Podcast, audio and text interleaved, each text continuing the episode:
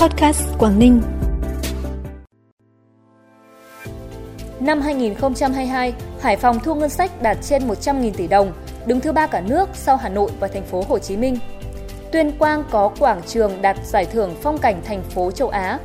Đại hội thể thao toàn quốc lần thứ 9 năm 2022 chính thức khai mạc ngày hôm nay tại tỉnh Quảng Ninh là những thông tin đáng chú ý sẽ có trong bản tin vùng Đông Bắc sáng nay, thứ 6 ngày 9 tháng 12. Thưa quý vị và các bạn, tại hội nghị thành ủy lần thứ 10, Thành ủy Hải Phòng đã công bố kết quả thực hiện các chỉ tiêu kinh tế xã hội năm 2022. Đây là năm đầu tiên thành phố thu ngân sách đạt trên 100.000 tỷ đồng, chính thức trở thành thành viên thứ ba của câu lạc bộ thu ngân sách trên 100.000 tỷ đồng cùng với Hà Nội và thành phố Hồ Chí Minh. Tốc độ tăng trưởng kinh tế GDP của Hải Phòng ước đạt 12,32%,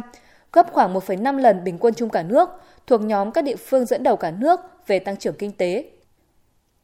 Những ngày này tại các xã trọng điểm trồng cam của tỉnh Hà Giang như Vĩnh Phúc, Vĩnh Hảo, Hùng An, huyện Bắc Quang, mỗi ngày có hàng trăm xe tải của các thương lái trên mọi miền Tổ quốc đang tỏa đi khắp mọi nẻo đường của vùng trồng cam để tìm kiếm lựa chọn nguồn hàng, tiêu thụ sản phẩm cam vàng cho người dân. Hiện nay giá bán cam vàng Hà Giang tại vườn đang dao động từ 13.000 đến 15.000 đồng một kg. Đối với người dân đây là mức giá tiêu thụ ổn định, đảm bảo trang trải tiền mua thuốc bảo vệ thực vật, phân bón hữu cơ và mang lại thu nhập khá cho người nông dân sau một năm vất vả chăm sóc vườn cam. Tính đến thời điểm này, nông dân toàn tỉnh Hải Dương đã trồng gần 21.000 hecta cây vụ đông, bảo đảm kế hoạch đề ra, nhanh hơn gần một tháng so với lịch thời vụ. Toàn tỉnh đã gieo trồng gần 9.000 hecta rau, 6.300 hecta hành tỏi, 1.300 hecta cà rốt, còn lại là ngô, khoai tây. Theo thời vụ, lịch gieo trồng cây vụ đông sẽ kéo dài tới hết tháng 12. Sở Nông nghiệp và Phát triển Nông thôn tỉnh Hải Dương đề nghị các địa phương tiếp tục mở rộng diện tích gieo trồng, nhất là các loại rau ăn lá để phục vụ thị trường dịp Tết, không mở rộng diện tích su hào bắp cải trồng cuối vụ đông, đầu vụ xuân để hạn chế hiện tượng ứ thừa phải chặt bỏ. Ban tổ chức giải thưởng phong cảnh thành phố châu Á vừa công bố danh sách các dự án công trình xuất sắc đạt giải năm 2022. Trong đó, công trình quảng trường Nguyễn Tất Thành, thành phố Tuyên Quang, tỉnh Tuyên Quang được đánh giá cao vì nỗ lực tạo ra một trung tâm như một sự giao thoa của nền văn hóa cũ và mới. Quảng trường Nguyễn Tất Thành cũng là công trình duy nhất trong cả nước vinh dự đạt được giải thưởng danh giá này. Giải thưởng phong cảnh thành phố châu Á là giải thưởng quốc tế nhằm mục đích đề cao và tôn vinh những nỗ lực to lớn của các thành phố châu Á đối với sự phát triển và sáng tạo của một thành phố đẹp, hiền hòa, an toàn và bền vững, trong khi vẫn đề cao giá trị văn hóa lịch sử của địa phương. Bản tin tiếp tục với những thông tin đáng chú ý khác. Ủy ban Mặt trận Tổ quốc tỉnh Bắc Giang vừa ban hành kế hoạch vận động tặng quà cho người nghèo nhân dịp Tết Nguyên đán Quý Mão năm 2023. Kế hoạch nhằm phát huy truyền thống đoàn kết, tương thân tương ái, tinh thần nhân ái, kêu gọi vận động các cơ quan đơn vị, doanh nghiệp, các nhà hảo tâm trong và ngoài tỉnh hỗ trợ quyên góp tiền quà tặng cho các hộ nghèo, hộ cận nghèo, gia đình có hoàn cảnh đặc biệt khó khăn nhân dịp Tết Nguyên đán Quý Mão năm 2023.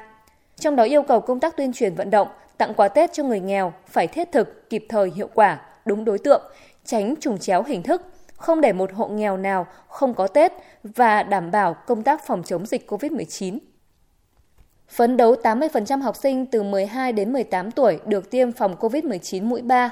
tối thiểu trên 80% trẻ em từ 5 đến dưới 12 tuổi trong các cơ sở giáo dục thuộc đối tượng chỉ định được tiêm đủ hai liều vaccine phòng COVID-19. Đó là mục tiêu được Sở Giáo dục và Đào tạo tỉnh Phú Thọ đưa vào kế hoạch tập trung thực hiện trong tháng 12 này. Các trường học tiếp tục đẩy mạnh công tác thông tin tuyên truyền tới cha mẹ, người giám hộ trẻ thông qua các hình thức linh hoạt phù hợp để thay đổi nhận thức về ý nghĩa, lợi ích, quy mô của chiến dịch tiêm vaccine phòng COVID-19, đồng thời chuẩn bị cơ sở vật chất, nhân lực, phối hợp với cơ quan y tế tại địa phương tổ chức các điểm tiêm chủng cho trẻ em mầm non, học sinh, lập danh sách học sinh đủ điều kiện tiêm chủng để triển khai tiêm vaccine.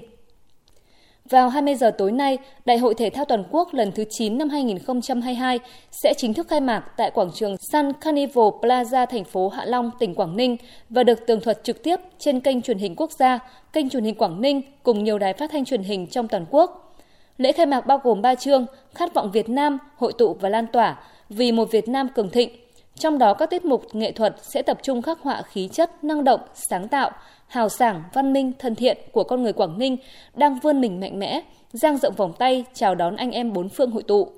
Đại hội thể thao toàn quốc lần thứ 9 là sự kiện thể thao lớn nhất trong lịch sử các kỳ đại hội thể thao toàn quốc với hơn 17.000 người tham gia. Trong đó có hơn 10.000 vận động viên đại diện cho 63 tỉnh, thành phố và lực lượng vũ trang, tranh tài ở 43 môn thi đấu. Quảng Ninh là địa phương đăng cai 21 trong tổng số 43 môn thi đấu. Hưởng ứng chiến dịch Clean Up Việt Nam, chiến dịch nhặt rác toàn quốc lần thứ tư do Cộng đồng Xanh Việt Nam phát động, Vừa qua, các tình nguyện viên tại đầu cầu Cao Bằng đã tham gia nhặt rác khu vực mắt thần núi, xã Cao Trương, Trùng Khánh. Sau hơn 2 giờ ra quân, các tình nguyện viên thu gom được 7 bao rác thải nhựa khó phân hủy cùng nhiều chai lọ có thể tái chế. Không chỉ nhặt rác làm sạch địa điểm mắt thần núi, nhóm tình nguyện viên còn tích cực tuyên truyền, vận động khách du lịch và nhân dân địa phương nâng cao ý thức bảo vệ môi trường, thu gom phân loại và bỏ rác thải đúng nơi quy định, góp phần giữ gìn cảnh quan xanh, sạch đẹp. Phần cuối bản tin là thông tin thời tiết khu vực phía Đông Bắc Bộ. Trong ngày hôm nay, các tỉnh khu vực phía Đông Bắc Bộ tiếp tục có mưa vài nơi, gió Đông Bắc cấp 2, cấp 3, trời rét, vùng núi có nơi rét đậm rét hại. Nhiệt độ thấp nhất từ 14 đến 17 độ, vùng núi từ 11 đến 14 độ, vùng núi cao có nơi dưới 9 độ. Nhiệt độ cao nhất từ 18 đến 21 độ, vùng núi có nơi dưới 17 độ. Trân trọng cảm ơn quý vị và các bạn đã dành thời gian cho kênh podcast Quảng Ninh. Xin kính chào và hẹn gặp lại.